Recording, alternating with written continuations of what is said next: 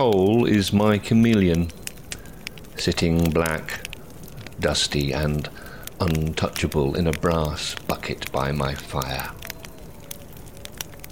It never falls easily into the grate, but with patience and care I heat it to 300 degrees, turning it into a dazzling orange mass. And as the flaming coals release their energy that once was the fierce sunlight that forests of leafy trees absorbed and held a billion years ago, time stands still, so the continuum persists. A Sunday afternoon in front of my fire, checking mail on the internet, connects moments of the past to the present. Okay, let's have some conversation, please. Thank you.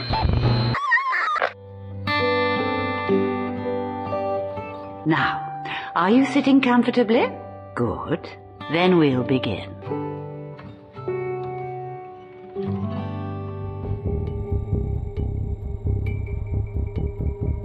This week, our live studio guest on Red Button is Julie Clark Edwards, tattooist and owner of Flaming Gun Tattoo Studio in Colchester.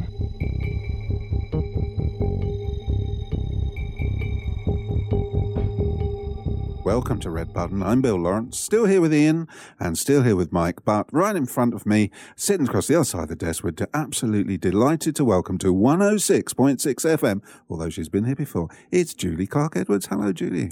Hello, lovely to see you all this evening. Lovely. Thank you for coming along on such a horrible night. We really do appreciate you giving up your time. And uh, you are you do work and you own Flaming Gun Tattoo Studio in Central Colchester, is that right? Yes, that's right, with my husband. Yes. I want to get a little plug in there. And uh, you're also a presenter, aren't you, on Colne Radio? Yes, for my sins, you've allowed me to uh, have a little play on here as well. Yeah. Well, we like we like fun. When can when can we hear you on Colne Radio? Uh, my show is at uh, 10 a.m. Uh, till 12 um, on Wednesdays. Fabulous. We'll all be listening to that. So it's, um, but this is the evening shift. So I'm sure it's, it's, uh, it's, I don't know if it's any different. It might be a bit colder in the evening. We're looking at the history of tattoos with you. We're looking at the motivation for tattoos, tattoos. We're looking at art and fashion of tattoos. I think we're generally going to be talking to you about tattooing. Fabulous, I know that subject.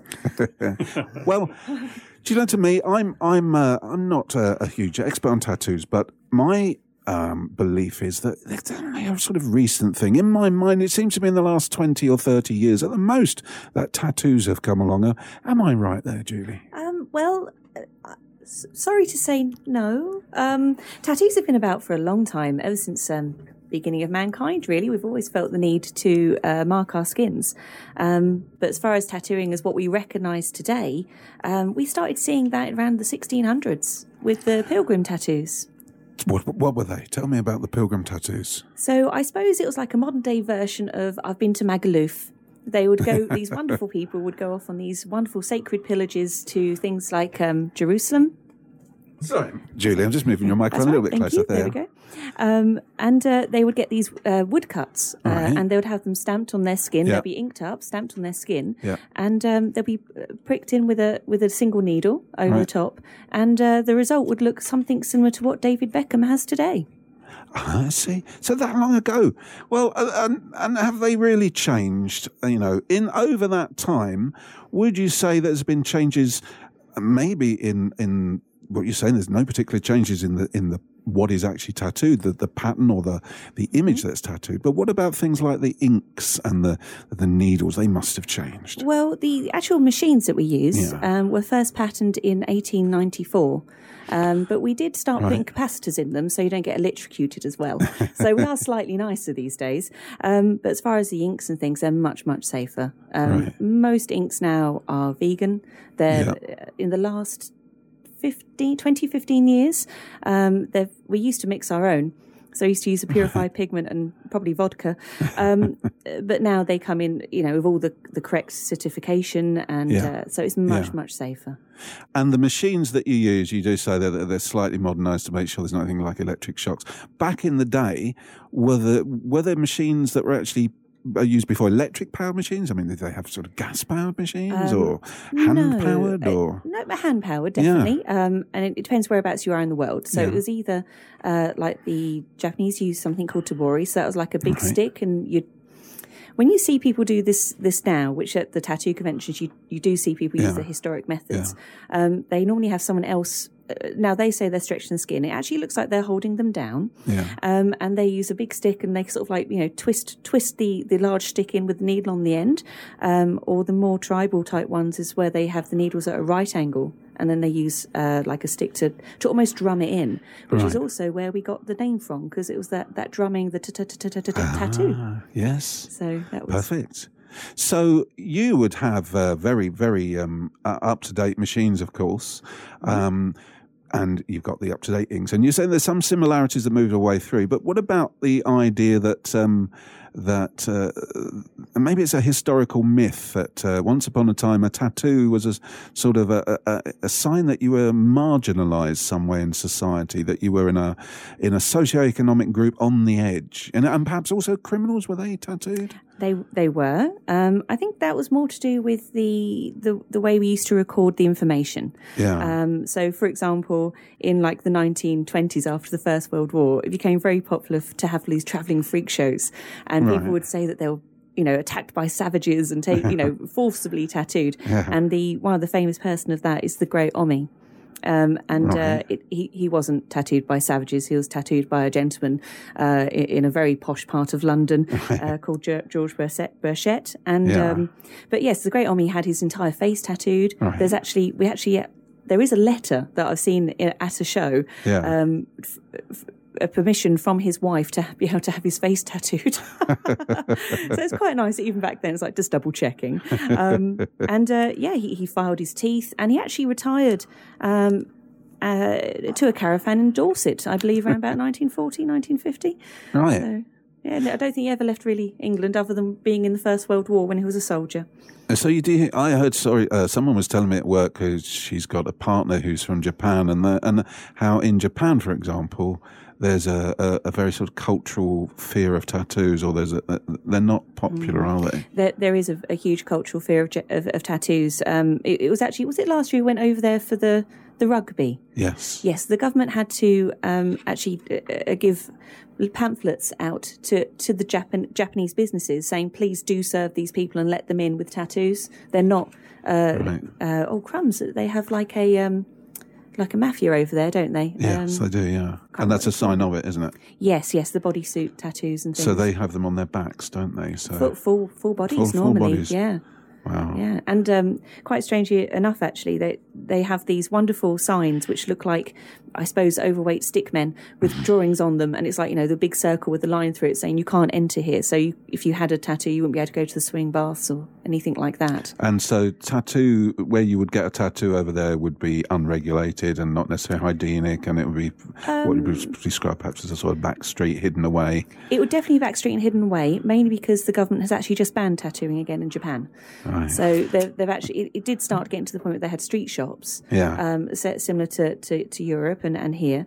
Um, but no, they decided they didn't, it's getting too popular. Um, they don't like it. So they've now said, unless you're a surgeon, you can't be a tattooist. So you'll be, you know, performing surgery without a license, therefore you'll get imprisoned. So it's gone back underground. So it, yeah, I think it does make the hygiene difficult to keep up Yeah. because it's um it is unregulated unlike here we all have licenses and it's Yeah. much much safer um but I, I, they also Japan has led a lot of the, the artwork and um, the equipment, so they do keep it quite high standards. Oh, that's so, good. so I would say it would be safe to be tattooed there if you can find one. Yeah, of course. I, I, I've got this idea, which I sort of just mentioned. That I I think uh, tattooing has become more mainstream in the last 20, 30 years, which you've just debunked quite successfully. Uh, that it's always been, it's always been there, and it's maybe a perception that I have, maybe because uh, there may be more people visible on, in terms of the media with tattoos, maybe that sort of thing. and and maybe fashions as well. Yeah. I mean, to be fair, the tattooing in its most, uh, the highest point of its its kind of point in our history, if you like, would probably be around about the early 1900s. Right, it's about 100 years ago, just over. and, and that was for for two main reasons. Two things happened mid 1800s. Right. Uh, one was a, a wealthy upper middle class uh, family. Um, the son, Sir Roger Tichborne, went missing. Right. So this was in 1871, and um, his mum, uh, they managed to get around the world on newspapers that he was missing right. Which is unheard of, really, with that that sort of era. So everyone found out about this, this guy's missing. Um, on her deathbed, this random gentleman turned up and said, "Oh, I'm your son. I will I will take the family fortune for you. Thank you very much." Um, and it took went to court. The brothers Right. and sisters Yeah. didn't believe that was their brother. Um, because he didn't have tattoos.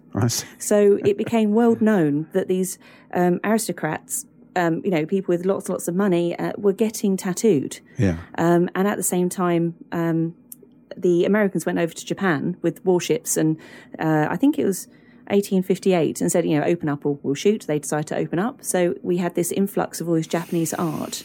Yeah. Um, and it actually became incredibly pop- incredibly popular for kings and queens to be tattooed, heavily tattooed, yeah. at, in, in the early 1900s. Did we have any kings or queens that are tattooed? Do we know? Well, uh, we had uh, it was Hen- um, Edward V was was our one, um, and I th- yeah, I believe there are still a few, but trouble is, it's not public knowledge or photos. There Yes, is there is course. some some photo evidence of this. Yeah. Um, I wouldn't be surprised if the younger generation, the one that's just retired, has probably got some. Yes, Yeah. possibly. I, I think that there's a there's some of the existing um, maybe princes that they, they might be worth having a few hairs on the back of their heads instead of rabbits, maybe. But um, Well, look, one of the things we do, Julie, and you've done it for us, we've asked you to bring along some of your favourite music, and you've produced uh, some wonderful bits of music. We played the first one, actually. We played Bjork uh, as a part of our intro, and um, we're playing another one, which is, again, oh, these are all connected, really, with what you're talking about. So the next piece of music we're going to play is by a band called Hole. And it's called Celebrity Skin. So tell us, uh, tell us why you chose this one. Well, it's very simply, I, I do like the tune, and they have this wonderful line in it saying it's too early for that dress, and it's like, no, no, no, my dear, you should always sparkle. That's the main reason why I like this one. Oh, make me over.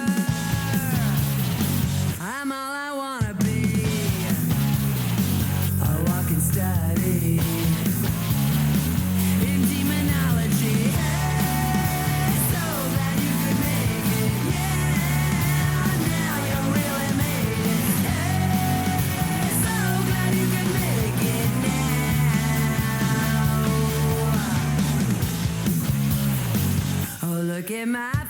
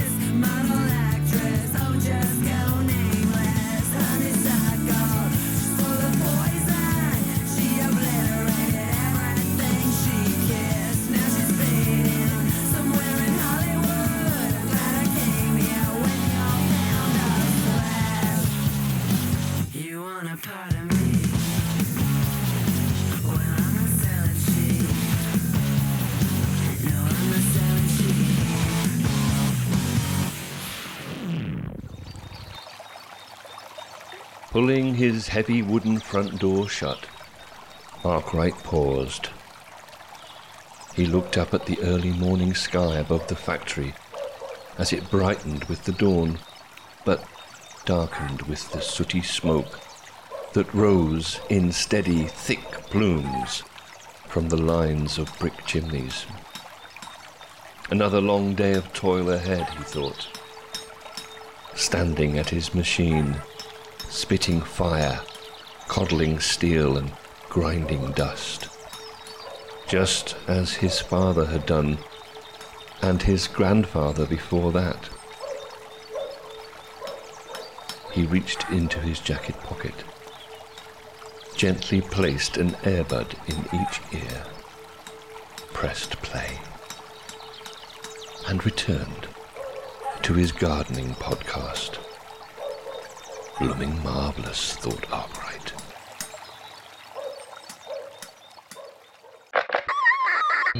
Okay, let's have some conversation, please. Thank you.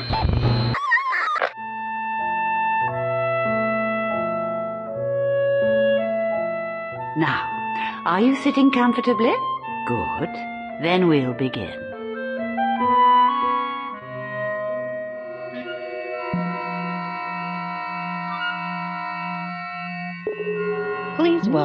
Julie Clark Edwards to the Red Button Conversation here at Colne Radio Towers. Yes, welcome, Julie. This is Red Button here on Colne Radio 106.6. And Julie not only is owner of Flaming Gun Tattoo Studio in Colchester, she's also presenter of her own show here on Colne Radio on Wednesday mornings at 10 o'clock. So, we've been looking at the history of tattoos. What do we talk about now, Ian? Well, I was uh, just wanting to pick up on a couple of comments that Julie made in the first conversation with you, Bill. I was just really wanting to cover the, the health aspects of uh, tattooing because when I was a teenager going off to uni, um, what we saw on the TV were uh, gravestones rising out of the ground with HIV and AIDS written all over them, and there's you know there's certainly been this very negative association between tattooing, body piercing, and bloodborne infections. And I know we've moved on, but I just wondered if you could give us Oh yes, no, I say it's it's definitely definitely moved on. Um, I think generally after the Second World War with the Nazis, when they unfortunately, you know, forced people to get tattoos, um, the, the whole tattoo industry kind of went underground and went on these little subcultures where you know bikers and and you know rockers and things were the ones who were tattooing instead of the the original artists of the the 1900s. Um, and yes, I think hygiene was definitely something that needed looking into, and it has changed dramatically now. Say every tattoo studio is licensed, every in- individual tattooist is licensed in that individual room. Um, so if I wanted to uh, say in, in within my studio, I've actually got all three rooms separately licensed for me and for each of my tattooists. So uh, someone comes in and they check everything. We have to have the sterilizers. We have to have everything, you know, uh, dated. Um, basically, if someone came in and said, "So this tattoo you did last year, what inks did you use?" I have to be able to tell you exactly what the lot numbers, um, uh, you know, which inks, when I opened it, when I closed it, when I threw it away, how I disposed of it. Um, so it has come up, you know, fantastically. And obviously, uh, we go on regular cross contamination seminars. Um, so yeah, that whole thing of of, um, of HIV actually is incredibly difficult to catch. Thank goodness. Um, the ones that we more look into are the other bloodborne diseases. Um, I say, we just are so careful. You know, everything's wiped down, everything's single use. Um, and, you know, yeah, I think it's great. So you're almost saying that you can't locum. You couldn't go and operate in somebody else's studio. Not without being licensed, no. And how long does that licensing process take, roughly speaking? Uh, Well, um, well, to be fair, if the studio is already licensed and you're well known to the the, the council, um, to be fair, they just tend to ask a few questions. If they're not happy, they'll come out and meet that artist and ask them personally the questions, which is always preferable. But if they're like, if I wanted to work in another studio in in town, I probably could do it over the phone because that studio is licensed and I'm licensed with that council. So I would be, they would know where I am, I'm working.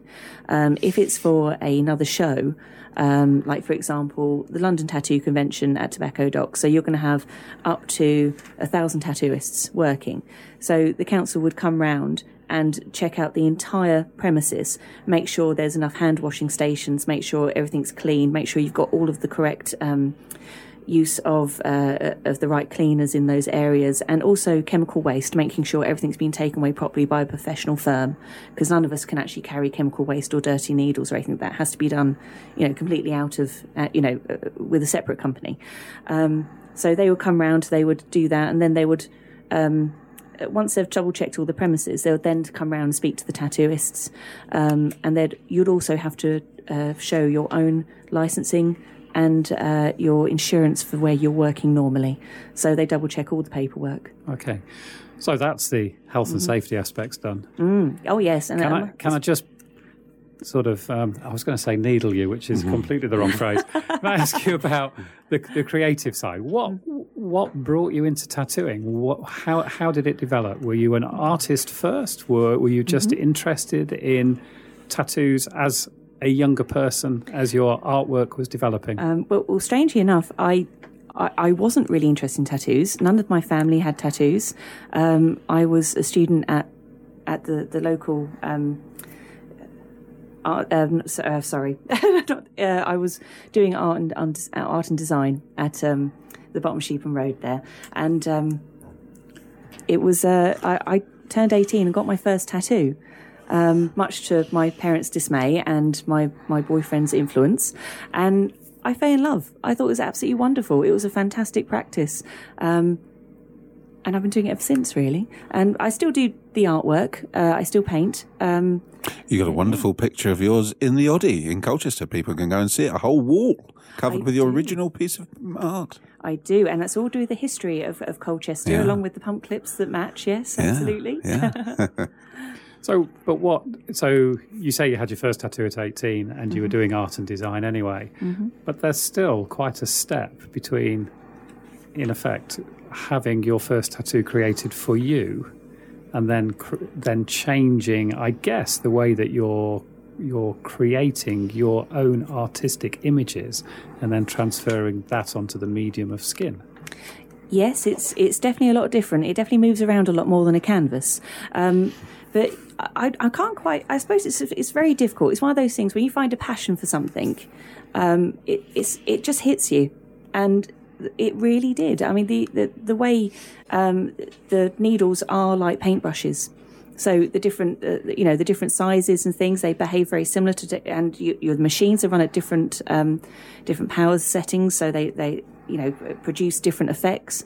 Um, the colours, as I've been tattooing, they'll be getting better and better, and you can mix them like paints. So there is similarities, but you're right that it is very different. And what didn't help the whole process, which was why I took so long, I suppose, to get into tattooing, is I'm terrified of needles. I have fainted for every single injection I have ever had, but for some reason I can cope with a with a tattoo as it scratches the skin and doesn't go in. Okay. Um, I'm I also faint with piercings as well. I don't do that. That's that's someone else's job in the studio. That's my husband's job. So what do you what do you prefer to do? Do you prefer to create in your own mind and have somebody accept your work as a piece of art on their skin, or are you heavily influenced by individual desire? I think uh, influences, uh, same as every artist, you're influenced by everything around you. I don't, wouldn't say I have a particular type of, of tattoo that I like doing. Um, we tend to work with the customer, um, go through the designs, what they want. We tend to take tracings of the person, and then we draw the tattoo to fit their body. Um, so they get something very unique. I mean, sometimes people come in just sort of like, I, I really like this little design. I, you know, like it there, and that works just as well. At the end of the day, we're all individuals, and uh, the tattoos have to show that. So what are the the major motivations of you, or what have you found to be the major motivations in the time you've been you know fulfilling fulfilling this role?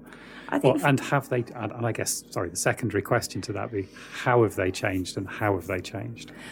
I think as the artwork has developed and changed, since, say, since the Second World War, um, starting from, from those you know small pieces of, of well, they call it flash art. So you used to go into a tattoo studio. There was a, a piece of paper on the wall, about an A3 size normally, with eight to ten designs on there, and you're going and choose one.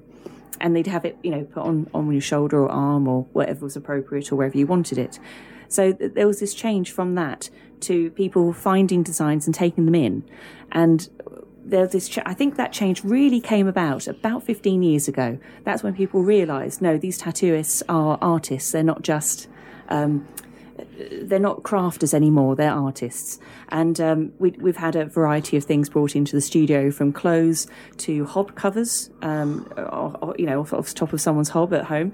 Um, obviously Google uh, is amazing, Pinterest is amazing. So you get all of these beautiful images now, uh, variety of um, film artwork, computer games, um, eh, just about anything can be done. Um, I'm not sure. It used to be very much. If you had a, a Celtic band, oh, you were obviously tattooed in the 80s. If you know, if you had this particular tattoo, you could almost say what time it was, or if there was a particular type of um, uh, of tattooist who was doing their own flash, then you could recognise that area uh, of the country that person was being tattooed. But now, I think where it's so readily available, we don't have that anymore. I mean, a perfect example of that is we had that at. Um, they found that mummy, didn't they? He was a 5,300 year old mummy, mummy they found in a glacier in 1991. Oh, Pitts, Pitztal man. Yes, and, and uh, he had 61 tattoos. Um, and it was presumed some of the tattoos were uh, for the rites of pas- passage of the custom of the, the, the tribe he was from. Um, some possibly therapeutic or diagnostic because of where they were placed on him. They reckon he had arthritis and some were there. But some of them were recreations of the artwork they saw in the, um, in the cave drawings. So um, even then, it was kind of you know the popular art that was available at that time. So I think that's that's just carried on. I don't think the meanings have changed. Okay, well, that's that's absolutely fascinating, and thank you very much for expanding on that answer. And I just want to make the geog- geographical correction because it was the Ötztal, not the Pitztal, so it was Ötzi. Ah. so my apologies to all the listeners for getting my geography, my Austrian geography or Italian geography wrong. so. I think I'm done there, Bill. That's brilliant. Do we have a piece of music to follow that? Yeah, that, Julie. uh, that I think we, could... I've set up the second piece that you asked for. I hope uh, uh, and this is by a band called The Breeders, and it's called Cannonball. So, so why have you chosen this piece for us? This just reminds me so much of my youth. They're uh, fantastic uh, twins, uh, two sisters, um, and I love singing along and getting every word wrong other than the word cannonball because it's the only word you can understand in it. But it's fabulous.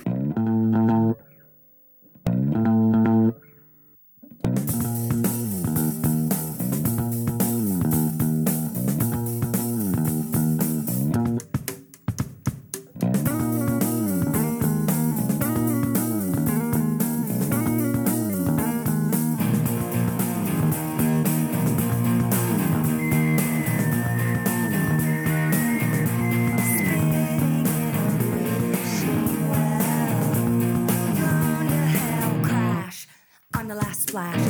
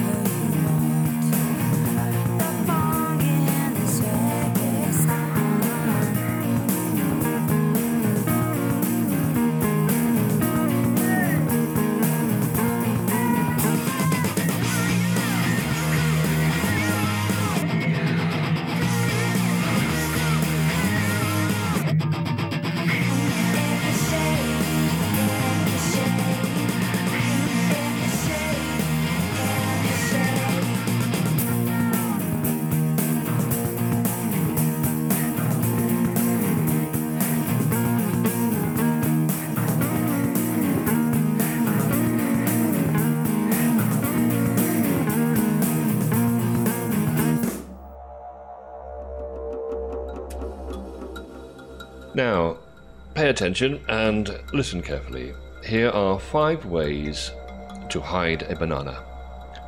1. Under a hand knitted toilet roll cover. 2. Within a brown leather telescope case or any storage facility for a small optical instrument. 3. Up a chimney or flue, the sort that might be attached to a mobile garden stove used for entertaining friends. 4. Inside a car exhaust pipe of a neighbour, relative, or visitor. 5.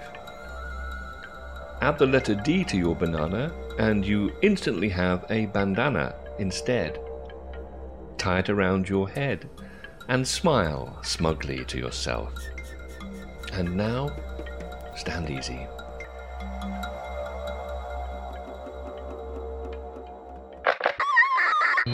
Okay, yes, I'm welcome, please, thank you.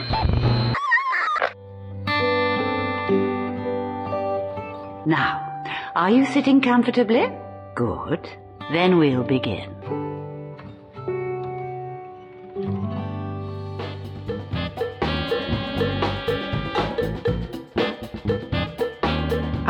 Very special guest on Red Button tonight is Julie Clark Edwards, tattooist, artist, and broadcaster.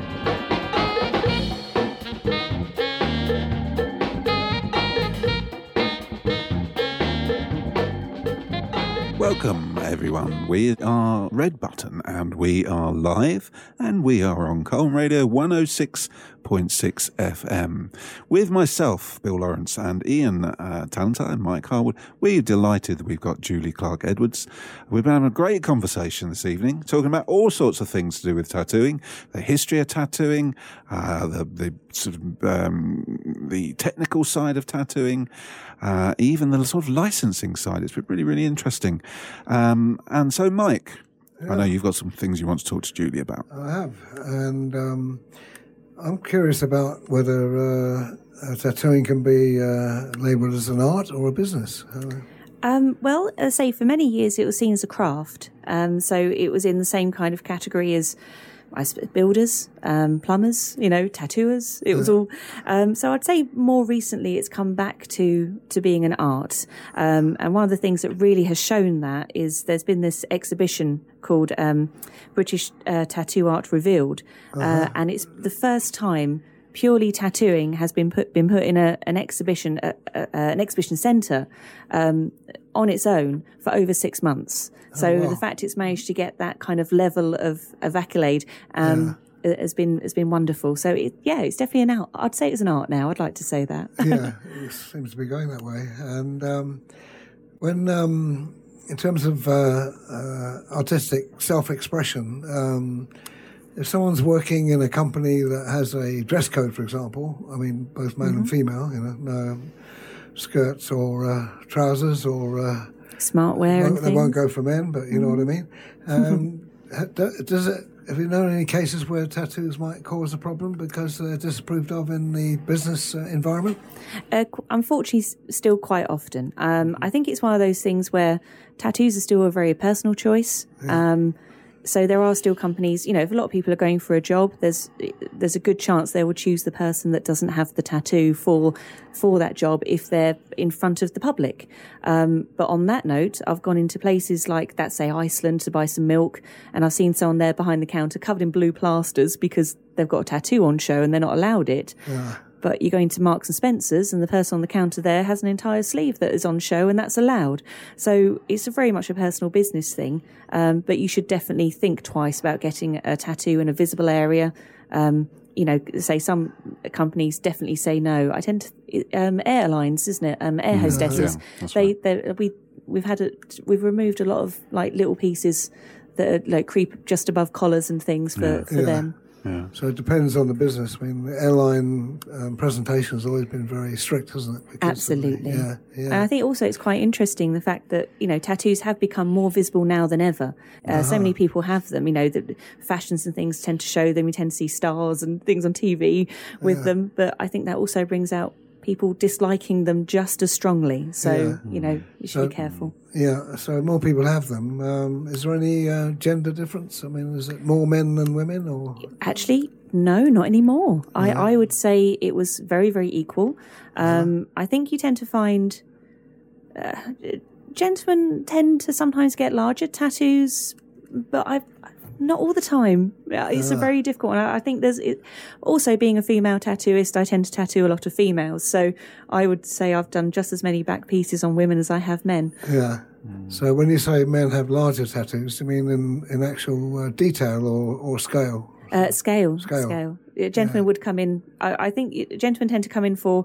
Uh, they would book in for an entire arm, like a whole sleeve tattoo, quicker. Where I think a woman would have. I'll have. A, I'll have the whole sleeve designed. I'll have the first bit, and then decide if I'm carrying on with the rest. And they do, but it, they tend to be a little bit, little bit more sort of. Uh, oh, I'll, I'll hold off a little first. Yeah, and they ask your advice as the process goes on, presumably. Yes, I'm. I'm very lucky actually. I, we have some absolutely fantastic people coming to be tattooed by us. They're lovely. Yeah, yeah. And um, how about um, cost? I mean, does it, if if like an artist would probably, you know, one artist might sell a painting for three thousand pounds, another one for 30 Mm-hmm. How does that uh, work with uh, tattooist? Um, well, if it's a, a single piece that can be done in one sitting, then that tends to be priced individually, um, or it will be priced by the hour if it's multiple sessions. So most tattooists would have a day rate, or they will charge you by the hour, um, and that changes de- depending on uh, mostly geographical geographical location of the tattooist. I mean, obviously the the rents and um, everything would be much higher in London than it Yeah, is here. So those tattooists do charge a, a lot more. Yeah. Um, and it also depends on how many tattooists are in the area. Yeah. So- and in Colchester, how many are there? Um, I, I think at last count it was over 20 tattoo studios in, in Colchester. Really, that's Colchester. incredible, isn't it? I mean, oh, yes, you it's just- gone very popular. And also, we're an army town. With Army so- Town, yeah. Yes, Yeah. we do a lot of them. A, you, a lot of your customers are from the army. Yes, I, I'm quite well known for doing their cap badges. So yeah, they're lovely guys. yeah. Yeah. Ah, and um, have you ever uh, refused to do a tattoo that may be a bit I- uh, close to the uh, line or something? I have refused to do a tattoo um, or tattoos, but mainly because if I don't think that person's going to, I think if I, I don't think it suits them or if I think they're going to regret it, at the end of the day, I've got to sleep at night. um, and I tend to, then I'll have a conversation with them. Like, it won't be just a no, it'll be like, are you sure? And uh, if I'm still not comfortable, then I'd rather refuse it. Um, yeah. And I hope they take my advice or at least think about it. I mean, I, I did have a lady; she wanted me to tattoo her face, and I was, I, I didn't think it was a good idea. Um, and I think we came to a compromise where if she drew on the tattoo or drew on something on her face like every day for a year, I said I'd tattoo it, and she did, and came back and had it done, and she loves it. Oh, wow. So I was So wrong, you know. Yeah. Um, so it is wrong to judge. Um, Yeah. but then again, I'm, I'm glad she did that. She understood the implications of walking down the street with a, such a visible tattoo. And presumably, it, um, if someone's not sure, you can say, "Why don't you do something somewhere in, indis, sort of indiscreet?" yeah, Oh, absolutely. If not sure, yeah, have somewhere it was easy to hide. So there's a lot of uh, psychology goes into like clothes and the way people see themselves through clothes. Then absolutely. And that's the other thing we do. We normally tell people to bring in different outfits so we can place the tattoo correctly in, in all Yeah. of them. yeah, and um, just uh, kind of going out um, outside uh, the UK is it a global phenom- phenomenon, if I can say that word? I- and does it is there are there countries that um, are, are actually ban tattoos? Um, uh, Japan um, has banned, but other than that, um, no, I think everywhere kind of really likes tattoos. Um, it's getting more and more popular, and uh, most places are, are coming up with a similar standard to, to England for the hygiene as well, which is Yeah, nice. yeah. And the inevitable question: if someone uh, um, changes their mind, uh, what happens Ah. then? Well, obviously, it's always best to get it right first time. Yeah. But if you haven't, there we do have a, um, a tattoo removal laser. Um, there are different lasers. Ours tends to be more for black ink because we tend to specialise more in cover-up tattoos than total removal. But we have removed tattoos completely. Um, but it depends on the ink. You have to have a, a test patch. It's incredibly uncomfortable. But it's very, it's very quick. It's a lot quicker. If a tattoo takes about two hours to put on, it will take about five to ten minutes to laser completely, but then you'd have to come back on multiple sessions. And it's quite take, a painful business, isn't it? it is uncomfortable. It does take a long time. I mean, a full a full removal of a black tattoo, you know, you, can be looking at up to a year um, because you, you've got to heal in between each session, give it Uh-huh. a a few year. months. yeah, so it's definitely best to get it right first Yeah, time. yeah, absolutely. And um, well, what else can I ask? Is there any- anything from the team? I've got, well- I've got one, Mike. Yeah. That I'd like to ask, and that's about you. T- you talk about removal, but Mm-hmm. I guess the step before that is correction of either Yes. poor quality work or uh, there may be damage to the skin in the area. Mm-hmm. Um, do you undertake that type of task as well? Yes, I mean the most popular type of um, uh, correction we do is when people unfortunately don't look after the tattoo. So uh, if they get too much sun on it, it, it can um, it can actually fade the colours. Um, so always wear sun cream. Always, always wear sun cream. That's my, my biggest tip. um, but yes, a tattoo can always be reworked and it can always be recolored. Um, obviously, it depends exactly whereabouts in, in the, on the body it is and what the damage is. Like if you've got a scar across it, we can we can fill that in after the the scar's healed enough. Um, scarring can take sometimes up to a year to three years to heal enough, depending on how you got it. So a surgical scar can be up to three years because it's so deep and the scar will pinch and twist. So obviously you don't want the tattoo you've got to pinch and twist with it. So it's got to be completely settled. Um, but that is that is very very possible to So do do. you, do you get people coming in to want their if they're self-conscious? I mean, I've got scars. A lot of people have, but it doesn't bother me that other people see them. But some people might be very sensitive about it. Yes, and um, and with the with a bit of advice and, and help on the design, we can either um, make it into something beautiful, or, hi- or in some cases hide the ta- the scar completely with the tattoo. Oh well. Wow. So does the scar tissue take the ink differently from? Because you Yes. get, we can get technical now. You've got epithelial, which is your skin skin, and then there's keloid, which is your scar skin. Yes, I mean obviously if someone keloids, that's yeah. If someone keloids, that's a that's a very different thing. Um, sometimes if you have keloid scarring, you can't have a tattoo um, because any other damage to that area will cause further keloid scarring. So you do have to be very careful. It is something you have to see and judge for each individual tattoo. Um, generally, I've not seen a tattoo uh, of some skin that I wasn't able to do something with. Um, but again, the results depends on on what, how much damage to the skin there is. Okay. All right, well, that's really interesting. We're going to come back and talk some more.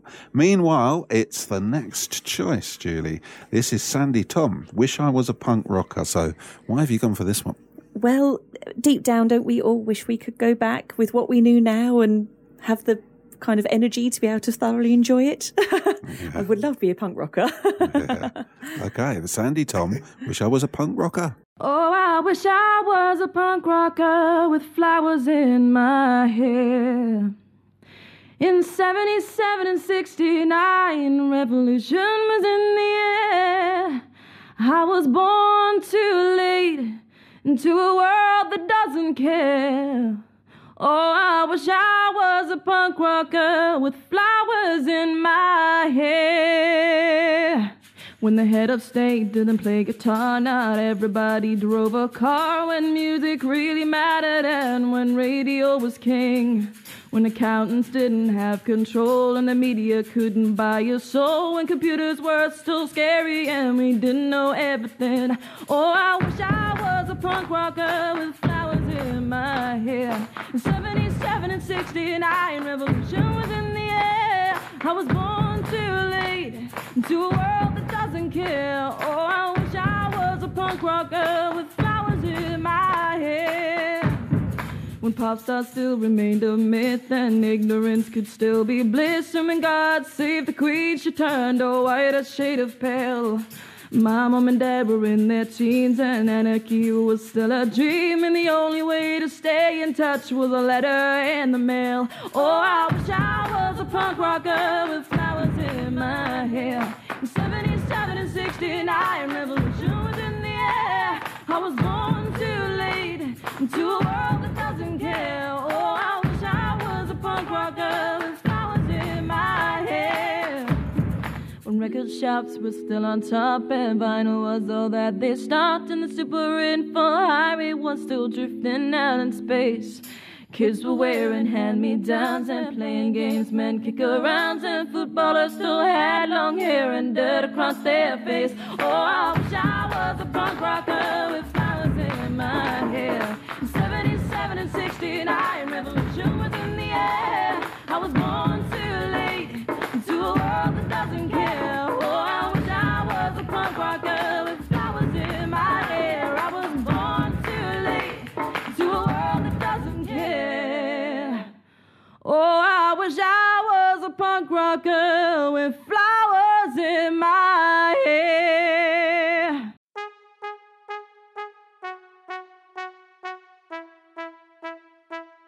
On her fifth birthday, Celia got her first trombone.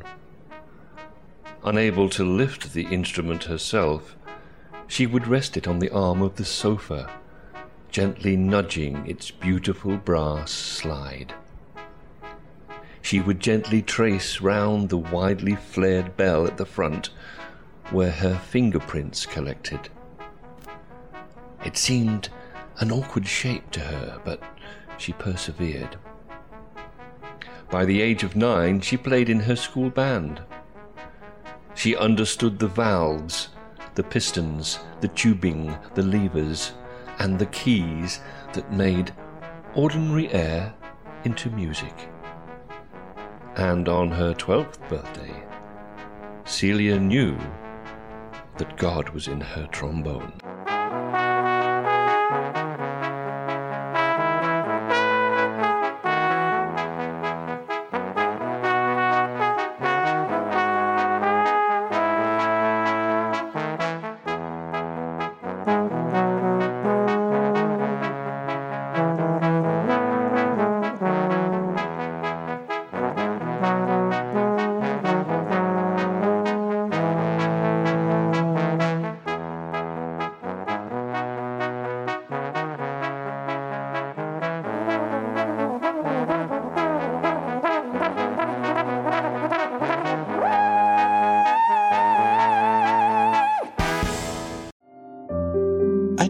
Suppose you can tell me when I can hear Box 39. It is rather good. It's called Box 39. It's the weekly magazine, music, and humour show live on Colne Radio. Good old Box 39. We don't just help with the nasty things in life like a block drain, we're there for the nice things too. Thursday evenings at 8 and Saturday afternoons at 2. Oh, that's wonderful. The, name? Yes, it's Box 39.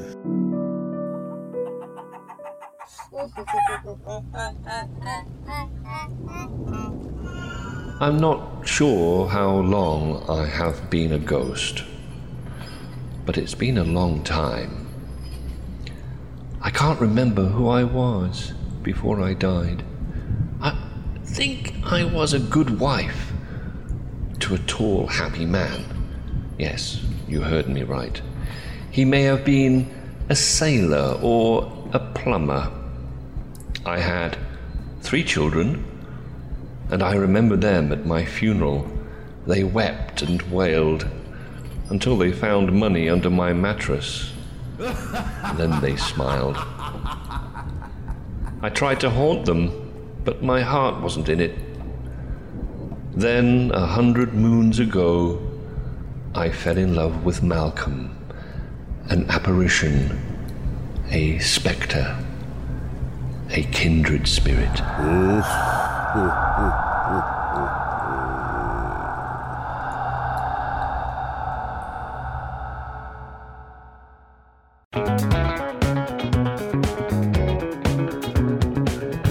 Hello, I've been asked to read this.